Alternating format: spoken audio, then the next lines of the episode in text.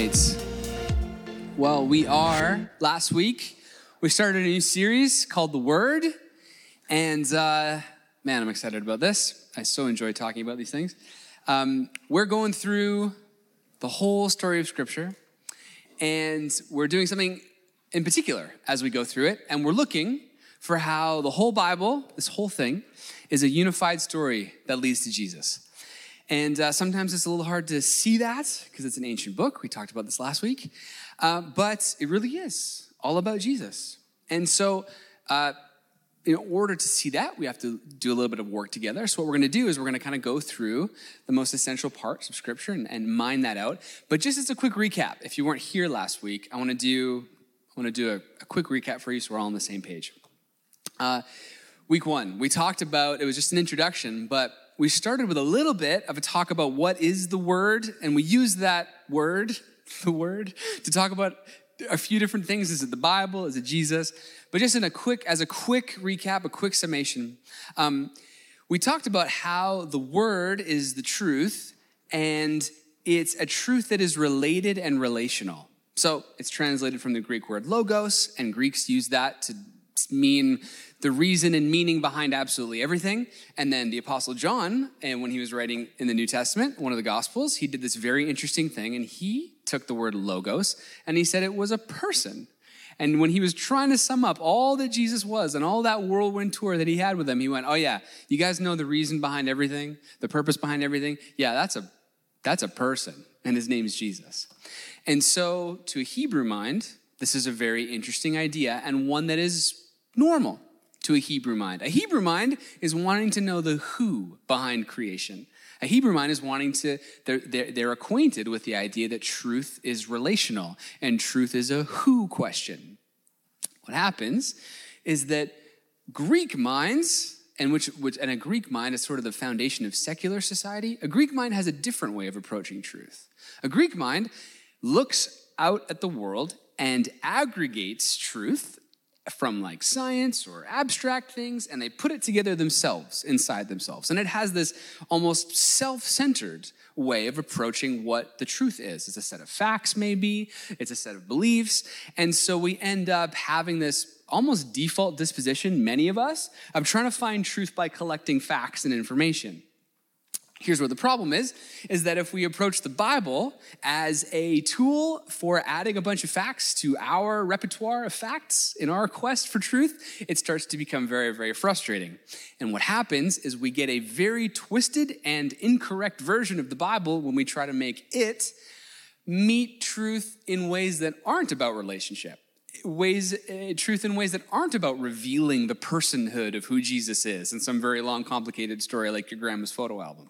So what we get when we approach it that way with our self-centered greek minds is we get this one quarter truth cartoon version of the gospel and we drew that out last week. I'm going to walk through it super quick. Some of you are so tired of this. If you were at camp or you're at chapel but you could probably come up here and do it along with me but we're going to do it again. So quick recap. This up here, the little X, no, not true. This one, this one, yes, this is true. But first, just, just for those who weren't here last week, very quick version of it. This is the cartoon, watered down, one quarter truth version of what people think the Bible story is actually trying to say. We've got earth, then we've got me. This is the course of our life, and at the end, there's a why, and you go to heaven or you go to hell based on how well you were able to live above the line or how well you were, or, or, or you, you go here if you were living below the line. And this is about doing good things. This is about doing bad things. Or living up here is also about like knowing a really specific set of truths and believing them in your heart. And or agreeing that a bunch of facts about someone named Jesus, you agree with that. And then hopefully on the day that you die, you, you were in agreement with those facts, or you were living well or living rightly, and then you get to go to heaven. That's the plot of the movie All Dogs Go to Heaven. It's not the story the Bible is telling. So, uh, that's not the one that, but, but I get how we get there, you know? But, but this is a self centered way of viewing the story. That's actually not about you, and you're not in the book. It's very applicable to you, but in a much more complicated way. Uh, or a much more profound way, I should say. Here, if Jesus was to draw the diagram, it would look something more like this Jesus said that, you know, you've got earth, But then you've got heaven, and it's somehow uh, overlapping earth. Jesus said the kingdom of heaven is at hand, which is a, already a more interesting story than one we have up here, because apparently something about heaven is accessible now. That's great. I like that already. And uh, it kind of begs the question, though, where is hell? And unfortunately, hell is very alive and well here in our world. And we are in charge of this world, and Jesus, God, is in charge of this world. Now, that, you might think it's good news to be in charge, right? And it kind of is a little bit. You get to create your own world. Nobody tells you what to do. Problem is, is that everybody's doing that, and everybody's creating their own little kingdoms, and sometimes they clash, and then we unleash hell on each other. So not only is the enemy in charge of, of this, we're kind of complicit in it, and we participate in unleashing hell on one another. So God kind of has, oh, I forgot to draw a very, very important arrow on this diagram. Hmm, the big, all important purple arrow. This kingdom is actually coming. And it's at hand now, and it's also on its way in. And it has something to do with who Jesus is. And at the end, they're going to overlap fully, and hell is on the outside as a monument to human choice because you don't have to participate in the purple arrow. You can choose to not be part of this story. But something has to be done about all the hell in the world. And if you are, I don't know, at all tracking, you're also really interested in the idea of like, man, I want hell gone. Don't you want the hell in this world gone? Nobody doesn't want, everybody wants that. Here's the problem is in order to do that, you've got to get rid, in order to get it out here, you and I are kind of included in this part. So the big lean in moment, and the whole reason why we're going to try and go through this is because the super compelling story is how is God going to accomplish this without getting rid of you and me? In order to do that, and we kind of touched on this last week, the overlap has something to do with this kingdom of love that Jesus keeps talking about. And here's where it gets really easily misunderstood is that a kingdom of love is a kingdom of mercy only. We often in our Western minds, we translate the word love into like forgiveness and mercy, which it totally is but it's also fully just. Now, in order for, for us to, you know, not be on the outside and be in here, God's gonna somehow have to be 100% merciful to each one of us and 100% just for all the hell that we've unleashed on each other.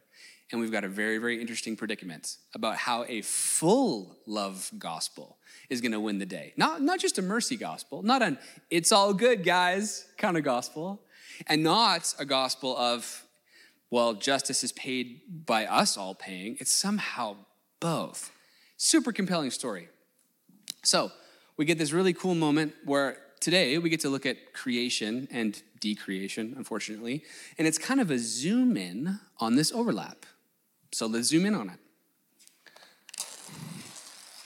Haha, I pre drew things. So, we get to look at Adam and Eve today. You'll notice the purple lines and the green lines are very similar to our circles overlapping. And we've got this fun moment here called Eden. You also notice it in the graphic. Isn't it great? It all works together so perfectly. Um, uh, there, you, we get this zoom in on the overlap. Okay? So, what this is our best window into what heaven and earth overlapping looks like is this place called the Garden of Eden. And it's this mountaintop garden. You've got Adam and Eve, and you got a couple trees in there that really matter. We're gonna get to that in a second. And this moment is really great. Unfortunately, lasts for about two pages, but for those two pages, it's great.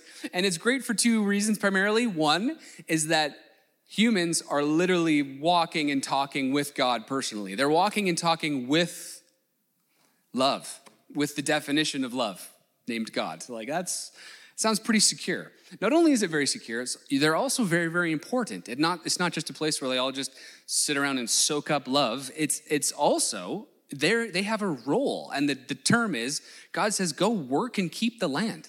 Like, go have dominion over it. You're really important. Go do things, go cultivate it, go make something out of it. So it's really secure place and a very significant place.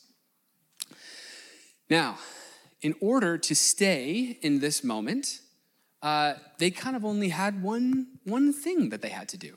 Remember how I said earlier that uh, purple, the purple place.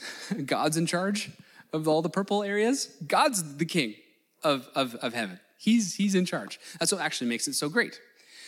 And so what they, what the, the only part of, the only, I don't know, proviso on this super great, secure, and significant plan is they keep acknowledging him as the ruler and creator and author and sustainer of the world that he created. Not unreasonable. And we just, we're going to use these words a lot over the next couple of weeks. But to stay here, they're going to, all they have to do is uh, trust. Other words are have faith or fear God, or but trust is the one we're going to use. Seems simple, right? Seems simple. Now, here's, uh, here's what's really neat is that God created us in his image, which I just think is so fascinating. You know how, um, you know, maybe you've noticed this when you've read the Bible, but most other small g gods that get mentioned in the Bible, uh, often they're creating, humans are creating images of them out of wood or bronze or gold or whatever. Notice God very explicitly says, Don't make an image of me. He never says, carve what I look like into the side of the thing I told you to make. He never says that. You know why? It's because actually, technically, you and I are the idols. Idols is a funny word because we, we think of it so negatively and we use it so negatively all the time. But technically, it's just a representation of God. That's the, all the word really means. And you and I are representing God here on earth. What an important job. That's, that's your role. And the way in which God wants to reveal himself to the world is people who fully trust him. And when you crank trusting God up to 11 out of 10, you get a representation of him in a beautiful way. He's like, Oh, does the world want to know who I am? Look at these people who know me. Remember the whole related truth idea? Deep Hebrew thoughts here, I know. But Truth is related. And so God goes, here's the best way to here's the best way to manifest myself through people who love and trust me. Super neat. Jesus, of course, cranks this, but he actually had the same job description as you and I have trust God fully. He just did it way better than you and I do, but he actually had the same job description just trust. Uh, you can put this slide up. Here's a helpful little lens as we look through um, the Old Testament, we're going to have a bunch of different people up here over the next bunch of weeks. We're going to look at Abraham, Moses, David. But uh, here's a helpful lens that you can, you can look at. Um, Old Testament character pattern. They give us a glimpse of Jesus when they trust fully. They give us a glimpse of like a perfect human, a perfect idol, a perfect representation of who God is. They give us a glimpse of Jesus. So that's real fun. That's how we're going to kind of find him throughout, throughout Scripture. Bad news, though, is that typically when they mistrust, they really highlight who we are and they give us great insights into the proclivities of our own sin nature. And so, unfortunately, page three is about how Adam and Eve are the first ones that give us a great, uh, unfortunate view into what happens when we mistrust God. And we're going to just work through the text together today. And there is so much that uh, as they decide to mistrust God, we can see ourselves so much in this. So let's work through it together. How do they mistrust? So, first of all, before we read Genesis 3, it's tiny backstory. There's a tree in the garden. God says, don't eat from it. And uh, Maybe you've wondered why he put the tree there. Remember how the whole playing field is about love and relationship? Uh, he has to give, he has to provide a way for us to be able to decide, no, thank you. Remember, we don't have to participate in the purple arrow. We don't have to participate in the kingdom. It's, it's love. Otherwise, it's coercion and it's not love anymore, and we're doing something different. So we've got this tree that represents there's one thing you shouldn't do. And that's kind of the setup. And as, long as they trust God and obey Him, we're good. And then Genesis 3 happens. You can put that up, and we're going to read through it and draw some conclusions together. Genesis 3, verse 1. Now, the serpent was more crafty than any of the wild animals that the Lord God had made. He said to the woman, Did God really say, You must not eat from the tree in the garden? Okay, very, very clever beginning for the serpent. He says, Did God really say? What is he doing? He's planting a seed of mistrust It's a seed. It hasn't grown yet. No mistrust has actually happened yet. But the invitation is to mistrust. See how, see how obvious that is? Hey, did, did God really? It's the very, very beginning. Now, you might think that's just something that happened to Eve. Actually, I'm pretty sure that that's the beginning of every mistrust moment from you and I as we go, Did God really say? And uh, maybe you don't know this, but I always picture the the devil on your shoulder, like in the cartoons. Again, we got the cartoon version of Christianity. You got the devil on your shoulder and he's whispering in your ear to do bad things, right? You should do bad things because God doesn't like it when you do bad things. That's the cartoon version. Actually, what the enemy is probably whispering is a lot what the serpent says, and it's kind of more like, is God really, is God really trustworthy though? Is he really? And he's placing a seed of doubt that we have a choice with. And then he doesn't have to tell us to sin. Sin just happens naturally after that. Because if we believe that lie, and if we follow the mistrust to a conclusion, actually, we have a whole bunch of legitimate needs that we just now have to meet illegitimately, that God was meant to, to meet. And so, sin takes care of itself if we start doubting God. And this is what we see happening in this story. So, verse 2 the woman said to the serpent, We may eat fruit from the trees in the garden, but God did say, You must not eat fruit from the tree that is in the middle of the garden, and you must not touch it, or you will die. For those of you who are familiar with Genesis 2, you'll notice that there's an addition in what Eve says.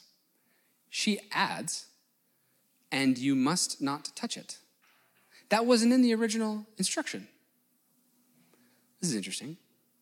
So, scholars agree that Eve likely wasn't freestyling here in this moment. Rather, what probably happened is that Adam added it in his translation of it to her. Because in the narrative of the story, the command not to eat from the, that tree happens before Eve was created, which is, I actually hadn't noticed that until very recently. You've got the instructions given to the man, then you've got Eve created. And then Eve winds up knowing something about it, but she's added some rules, or some rules were passed along to her. Now, I know we're really digging deep into this, but I think Genesis 3 is probably one of the most like dissected chunks of scripture probably because there is it just goes so deep. We're just skimming across the top here. But here's what's probably happening is that you've got Adam who's entrusted with these instructions, and now he has a role to convey something about God's character and who God is through a rule he's got to translate this to his wife. He's got to, he's got to explain something that he was given responsibility for. And what he does is he becomes an anxious leader and he focuses on the rule. And it sounds something like okay, so God said that we can't eat from this tree. Actually, you know what? Actually, don't, just don't even touch it. Don't even touch it. You know what? Don't even look at it. Maybe you've parented this way in the past where you're just very concerned with the rule being followed. And so it gets more and more strict and it gets more and more rule based. Here's what, here's what happens is when a leader leads anxiously, when someone who's entrusted with responsibility does it anxiously, the, the sh- there's a shift of weight of righteousness from right relationship to just right behavior. This is important to know because I, I'm like, I just want everything to be like clean and tidy and like, what are the rules and what are the things that I have to do? And when we start leading that way and ministering that way and building the church that way, the weight starts to get put on right behaviors. Instead, there's actually something much deeper going on than making sure you don't touch this or don't touch that. It's like God's trying to explain his dominion and love and free choice, and there's so much more going on behind this rule. But somehow, in the translation of Eve, we've got an erosion of what is really essential about the, this whole thing is that there's an erosion of a trust in the authority figure of God because a rule was focused on. So, uh, I think parents do this all the time. You know, they give more rules when they get anxious. And what happens is they end up teaching their children religion and then are surprised when rebellion comes in reaction because that's the natural equal and opposite reaction to religion When the rules are only explained and the love behind it all isn't, rebellion is around the corner. It's just what happens. So, what's okay, why did I say all that? It's not just interesting dissection of text. The enemy, the next thing that he says, that this is all backdrop because he sees an opening that he takes. And it's important to know what he says next. We kind of have to know what's going on. The enemy sees an opening and he says, okay, the woman seems to have been some, given some religious rule based instruction here. There's a little bit of rule keeping going on in there. And he sees that and he, and he capitalizes on it. And watch what happens. Verse 4 You will certainly not die, the serpent said to the woman, which is just a straight up lie. But in verse 5, he says this For God knows that when you eat from it, your eyes will be opened, and you will be like God, knowing good and evil. For God knows. For God knows. You know what the serpent is saying? God is withholding from you. And he's got some secret knowledge that he hasn't shared with you. And there is reason to not trust in God's character. God knows that if you really knew what he knew, you'd see right through him. You see how he's attacking the character of God. And there's an opening given in just religion. Religion gives an opening for the enemy to go, yeah, but let's let's let's put God's character on trial here, though. Really, what is He asking of you? And uh, the question that He's asking is like, you know, is God blessing you or is He oppressing you? And maybe you've thought this You've thought, man, it's a lot of, this whole thing's about trust. Hey, wow, not a lot of explanations that I've less than I'd like. And God gets put on trial all the time in our hearts. And he just very unashamedly makes trust the whole metric and criteria. Super frustrating. I want more answers. But when we want more answers, we start going, yeah, did, is he though, really? Maybe he's oppressing me.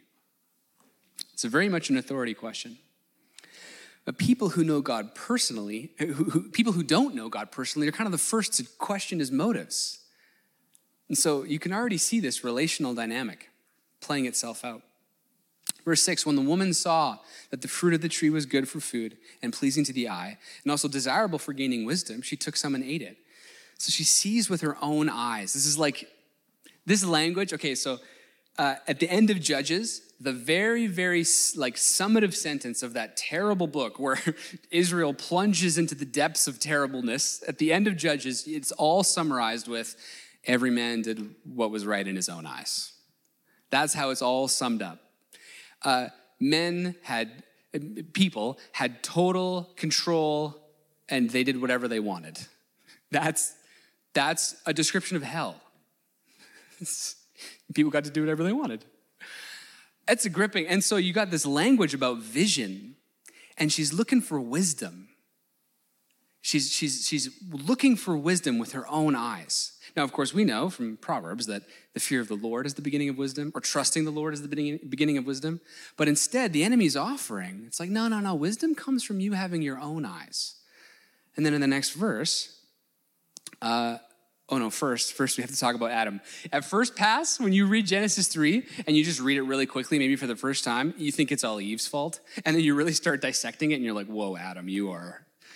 Yeah, I think it's, yeah, I think this is mostly your fault. Because look what happens. Uh, she also gave some to her husband who was with her, and he ate it. He, he's right there. He's right there hearing all the lies, seemingly watching what would happen if Eve took a bite just standing back, watching what would happen, being like, oh, I wonder what happens if you. It's like a, I picture like, it's like a sending a monkey into space to see if it implodes. and no, it's, it's actually so degrading because he's been given instructions. He's been given, he's been given instructions that then he passed along in a very anxious way, apparently, and then stood back and sacrificed his bride for the sake of his own personal potential benefit. Now you start to see why it's the fall. Because in the future, we're to get a new Adam, and the husband sacrifices himself for the bride. And in Eden, you've got a husband sacrificing his wife for himself. And I mean, you can just see why God, it's just, there's just a big facepalm because it's a complete inversion of how it was all meant to be. So then the eyes of both of them were opened, and they realized that they were naked, so they sewed fig leaves together and made coverings for themselves. Um, the eyes of both of them were open kind of sounds like liberation in a way, doesn't it? It's like, oh, they were liberated from their bondage or something. It has this liberation. A way of understanding this is they were just, they, they got to have their own eyes. They, okay, they're all, they're all yours now. They're, your eyes are opened. You're, you are uncovered. You are, they're completely yours. You're totally in charge. And we have this, oh, I should, uh, the other page. You have the separation, and they drift apart. And you've got two kingdoms now. You've got one where God's in charge, and you've got one where humans are given their own eyes. Congratulations. They're all yours. Uh, my biblical theology professor said something very funny right here at this point in the story. And he's like, This is why you never talk about God without God. like in this story, they're just talking about God without God. And that's a bad habit to get into as Christians. So let's keep reading. Then the man and his wife heard the sound of the Lord as he was walking in the garden in the cool of the day, and they hid from the Lord God among the trees of the garden. But the Lord called to the man, Where are you? Notice he calls to the man. I would too, if he's the one that was given the original instructions. Where are you? Uh, so, distance is the first thing that happens, of course, because we're talking about a relational gospel, and we talk in our church a lot about the fact that sin is whatever breaks relationship with God and others. And he asked the man, You know, where are you? As if God doesn't know where he is. Um, uh, this is what my professor was saying, which I really, really liked. He said, Where are you? is an opportunity for repentance in this moment. We can imagine what it's like if Adam actually crawled out of the bushes and owned it. We don't have that story. It's not what happened. We could, I don't know what would have happened.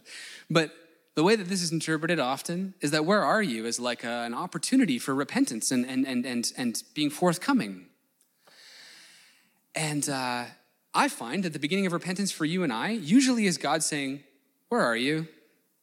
Like, isn't that where the most, the best repentance happens for us when it does? Is God's going, Hey, where, where, where are you? It's not, you know, it's not, oh, you did the thing I asked you not to do. It's, Where are you? And I just think that's such a profound lead in to a, to a repentance moment. It's, a, it's distance. It must be distance. It's distance from truth.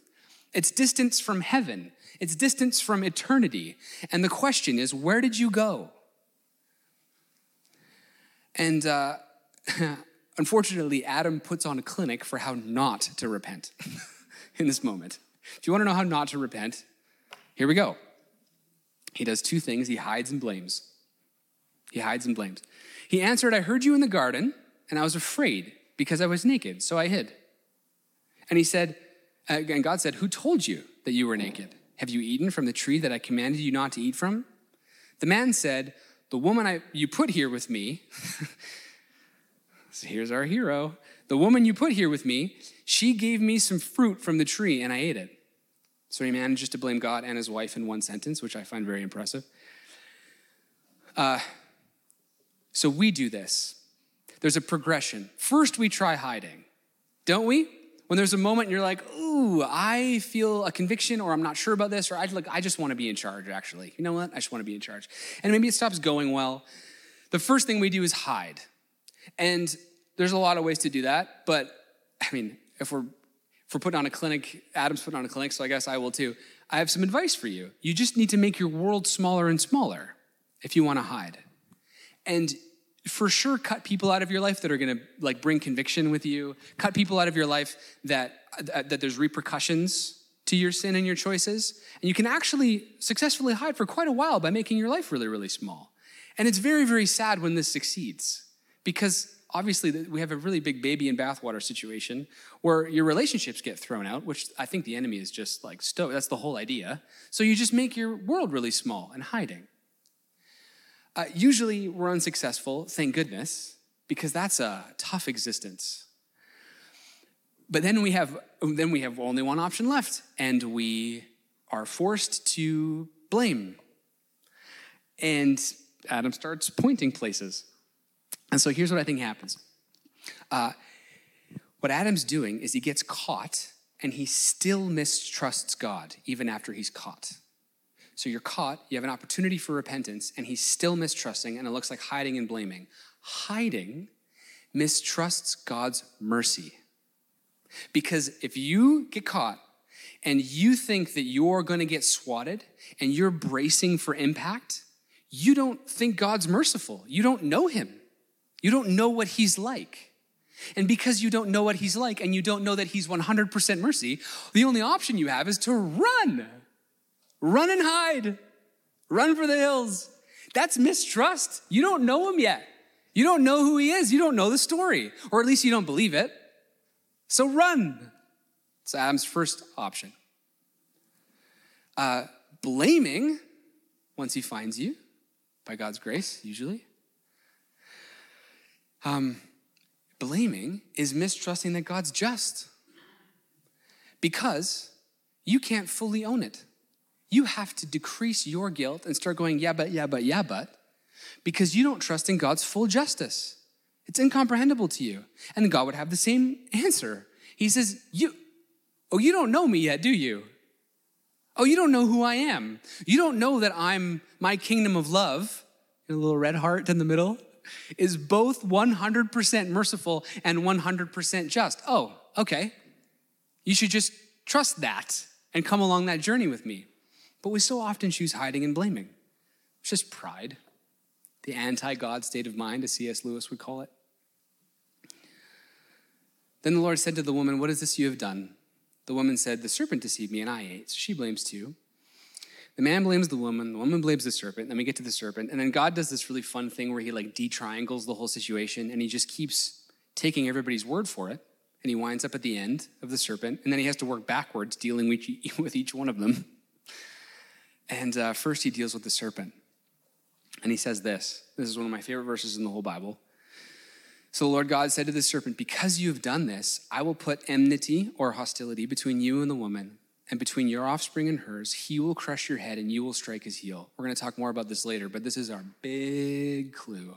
And it's probably the most skipped over and yet important verse in the whole Bible because it's very cryptic and has this imagery of us. It's hard, I get it.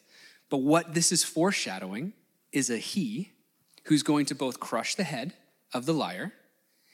And how, okay, so how do you crush the head of a liar? You trust perfectly.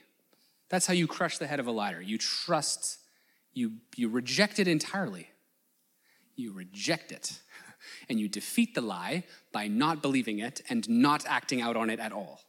That's how you crush the head of the liar also super interesting. Whoever this person is, whoever this he is, whoever this offspring of the woman is, is also going to get struck by it and be harmed by the mistrust of everybody else.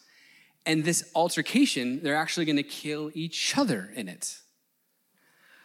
Which is, you know, alarm should be going off in your mind. So, this new and better Adam is also going to be killed in the process. This is the, the immediate rescue plan. Man blames woman, woman blames serpent. Instant rescue plan in motion once he gets to the bottom of it. It's like, oh, okay. So here's what I'm going to have to do. This is what God's going to have to do because curse is now involved. And he goes to the woman and he says, okay, there's a plan. There's a plan. And it has something to do with this he guy. Unfortunately, this curse you've brought on the whole situation, woman, your mark's going to be your life's going to be marked now by pain and oppression. Okay, man, there's a curse involved now. Can't do anything about that. We're going to work on it. There's this he coming, but unfortunately, your life's going to be marked by toil and death, and to the dust you shall return. Death is now unavoidable for you. We've got pain, we've got oppression, we've got toil, we've got death, but we also have a rescue plan at the same time. What is God saying? I know I'm summing up a lot right now, but what God is saying is there is a plan, and what I'm gonna have to do is I'm gonna have to overcome pain and oppression and toil and death. I'm gonna actually have to overcome the curse. And it's got something to do with this He. So, the Lord made garments of skin for Adam and his wife and clothed them. Why is this important? Clothes, this is where we're getting close to the end here. Clothes is a sign of recommissioning. Clothes are what a person wears on the outside is like who they are. It's kind of how it's seen in scripture a lot. Is what somebody's wearing. It's like uh, it's evidence of who they are. And so what God is saying here by clothing them is He's saying, I'm actually recommissioning you with the exact same job description to go work and keep like the plan already was. There's now a curse. There's now two kingdoms. You've really ruined stuff. We're going to work on the plan. It's going to take a while, but I'm going to recommission you. And we're still going to do this.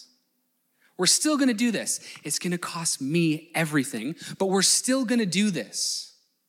And uh, there's no word that's misplaced in this whole chunk of scripture. And you notice that it says garments of skin. Why does that matter?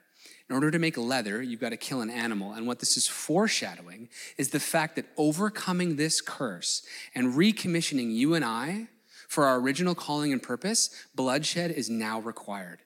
Because not only is mercy required, justice is also required. And so we have this immediate recommissioning where we're going, okay, now it's now justice needs to be paid because I'm a God of 100% mercy, which is why there's a plan at all, and I'm a God of 100% justice. And so we get this foreshadowing into the, the Israel sacrificial system and, of course, Jesus in the future. So the Lord God banished him from the Garden of Eden to work the ground from which he had been taken. Verse 23. And the story begins with a rescue plan in motion that somehow has to overcome this curse. We wind up with something called exile, which is the result of mistrust. So that's a lot of teaching, I know. We're going to end with one preachable point, and then we'll be done.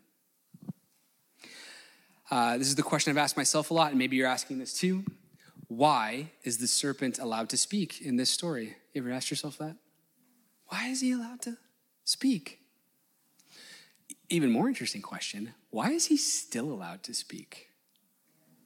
Doesn't he speak to you every day? Doesn't he say, Did God really say to you every day? He does to me. Did God really say you could have faith for that thing that you. Did God really say he was going to build his church? Did God really say that you're fully loved? Did God really say that you're important? Did God really say that belonging to a, I don't know, just pick a thing that you know matters some deep place in your heart, and then the enemy is still talking? He still won't shut up about this. Why? Humans uh, were supposed to bear witness to God's character. That's what this story's about. It's an opportunity for the people he made that, that were supposed to know him and love him. It was an opportunity for them to bear witness about the God that they knew. And they didn't. They weren't witnesses. Humans are created to be the witnesses of the truth of who God is. And truth as we know from the judicial, judicial system, comes from non coerced testimony. It's actually still the most powerful thing we have in our justice system is a testimony from a person who knows another person and says something in a non coerced way. It's still the most powerful justice inducing thing we have non coerced testimony. And so you might be wondering why is the enemy allowed to speak then? Why is the enemy allowed to speak now? Well, you can't kill the liar until you kill the lie. If Jesus, or if God comes around and just keeps shutting up the liar in this story and in your story, if he keeps going like, just don't, don't tempt them with the stuff because they won't. Like imagine if he was doing that. Like the enemies, the serpent starts speaking and he just shuts them up it shoots the whole thing in the foot. And you and I are actually are super unimportant now because we have no job, we have no ability to witness to who he is, and God's just an insecure God making sure nobody lies to us. Lies to us. And so instead, God says, here's the plan. Uh, you get to be a witness and, and give testimony to my goodness. And Jesus does it first, and then we follow suit in his example, and the lie is killed. And then once the lie is killed, then we can kill the liar. But before that, God's just being insecure and he's not. And he says, God says, my story and what I've accomplished through the cross, and we're going to get there in a few weeks, what I've accomplished in this rescue plan that I executed perfectly throughout the Old Testament, what it led towards ultimate redemption for humanity, it works. It works and it's accessible and it's perfect. I don't have to shut the liar up. I don't have to. We can let him talk all day. We can let him talk all day. He can say anything he wants. His lies mean nothing, and I've proved it. And I've proved it with my love for my people. Now watch them. He, he, I feel like he'd say to the enemy, Watch them prove you wrong. Watch them prove you wrong with their lives. Watch them prove you wrong with the way they trust me, even though you're barking at them and the world that's expiring seems oh so attractive. No, no, no, no, no. They know me. They know me. Oh, we're important. Oh, we're so important. You and I are, Jesus is on trial in front of the whole world. He's on trial and he's saying, Yeah, I actually, I actually do want people to live by faith. Yeah, kind of unapologetically. And yeah, I did say I was in charge because it was best. Guilty. And then the world goes, Did you hear what he just said? Did you hear that? He said you have to live by faith and not with elements of this world. He said that he's in charge. What say you? What say you on the witness stand? And we say, Yeah, it's good news. It's good news that he is. Man, you're important. And man, our trivial decisions to let the lie be squashed in our lives and to trust him and to know his word is of infinite importance and an overwhelming sense of responsibility that's beautiful too. Like the vulnerability of God punches you in the face when you start getting into this word. And that's what we're going to do is we're going to go through all these different stories. Adam and Eve are the first one. We're going to go through a few more and we're going to see how God keeps doing this and he keeps being vulnerable and he keeps wanting to use you and he keeps doing things that necessitate his own bloodshed for it to work because he wants you to know him and he wants you to know his character. I want to pray for us. Uh, and yeah, Lord, we uh, Lord, we we accept the beauty of this mantle you've put on us, that we would get to defend you, that we would get to say, yes, you are good. You are good. Uh, only you are good. Only you are trustworthy. Lord, I pray that we would give you dominion over our eyes again, that we would give you dominion over our hearts again. And Father, I pray that you would give us courage to live out your truth, to live out in a way that's in a way that trusts you. Lord, I pray that our, our lives would only be able to be explained by faith in you. And Lord, your word says that, that those who hope in you will not be put to shame. Those who hope in you will not be led astray. And so, Father, we firmly anchor ourselves in you and we say, we are your children and we're doing what you say because we know that that does not return void. And it's the most logical thing we could do. It's the most foolproof thing we can do, even though the world will say that we're foolish. It's the most foolproof thing that we can do. And so, Father, we say we're fools for you. If we look foolish, so be it. Lord, your word is true and it's timeless and it's applicable and it matters. And so we anchor ourselves in it yet again. Thank you for your word. Thank you for revealing it to us.